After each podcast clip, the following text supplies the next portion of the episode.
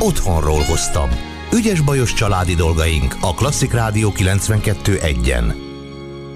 A vonalban Mikola Péter, zenés játszótárs. Szervusz Péter, szeretettel köszöntelek. Én is szeretettel köszöntelek, és köszöntöm a hallgatókat is nagy szeretettel. Péter, számos gyereklemezzel, előadással, nem is tudom, több ezer előadásról lehet itt szó, illetve gyerekeknek szóló könyvvel a hátad mögött. Hogy látod, hogy milyen jelentősége van a gyerekek életében a játéknak, illetve pontosítok a játékosságnak? Hát véleményem szerint óriási szerepe van a játékosságnak, hiszen a, a gyermek a játékban és a lélekben működik, ott él, a játékon keresztül tanulja meg az életet is, Úgyhogy minél játékosabb és érzelmesebb a gyerek élete, annál harmonikusabb felnőtt lesz belőle. A játékosságra ugye a szülő is törekedhet, illetve hát ő az, aki be tudja ezt hívni a gyerek életébe, de hogyan segítheti a gyerekben természetesen jelenlévő kíváncsiságot, derült játékosságot előhívni? Hát csak gondoljunk arra, amikor a gyerek nem akarja megenni a bébi papit, és akkor eljátszuk, hogy ez egy lepke, vagy berepül a szádba egy kis madár, vagy egy helikopter, és már is eltátja a száját, és mosolyogva megeszi azt, amit különben nem evett volna meg. És ugyanígy az élet számos dolgába, ha játékosságot viszünk, akkor segítjük az elfogadást és a harmonikus együttműködést. Az egyik mesémben például, amikor a gyerekek nagyon vakaróznak, mert összecsípték őket a szúnyogok, akkor az anya szúnyogcsípés szépségversenyt rendez, és már is elfelejtik, hogy ez kellemetlen, és lesz belőle egy játékos verseny. Úgyhogy azoknak a szülőknek nagy könnyebbsége van, akik természetüknél fogva játékosak. És ha nem? Akkor mit tehet a szülő? Hát ha nem játékosak, akkor a gyereknek más honnan kéne megkapni a játékosságot. Ez valószínű az óvoda, vagy bizonyos foglalkozások, ugye vannak játékos tornák, vannak játékos zenei foglalkozások, de az a szülő, aki akinek nincs, aki mindent komolyan vesz, abból nehéz előcsalni a játékosságot.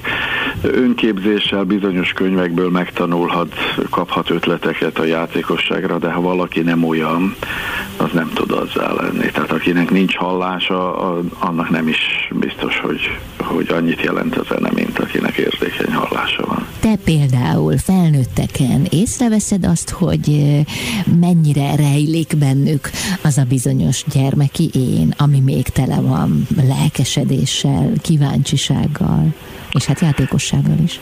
Hát azt gondolom, hogy a tekintetben ott van egy kis huncut, huncutkodás, vagy ha valami történik, hogy arra ki hogy, hogyan tud reagálni, ott feltétlenül tetten érhető a játékosság, és hát nagyon sok helyen ez hasznosítható, és nem csak a pedagógus pályára gondolok, csak gondoljunk a Geszti Péter szövegeire, vagy a Rimhányó Romhányi szövegeire, hogy mennyi játékosság van benne, vagy Vörös Sándornak a futorogok a kicsi kocsi, rajta ül a haragosi, hogy, hogy mennyi huncutkodás van a szövegeiben. Előadó művészként, amikor ott állsz a színpadon, a gyerekek vesznek körül téged, ugye most erre sajnos nincs lehetőség, jó, hogy emlegetem, de hát egyszer majd lesz, akkor milyen szerepe van a játékosságnak, illetve annak, hogy hogyan szólítod meg a gyereket, mert azért nálad nagyon fontos elem az interaktivitás.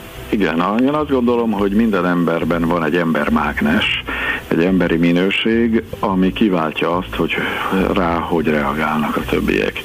A gyerekeknek játszó előadóban meg kell lenni annak a nyitottságnak, és annak a természetes elfogadásnak, amihez tudnak kapcsolódni a gyerekek.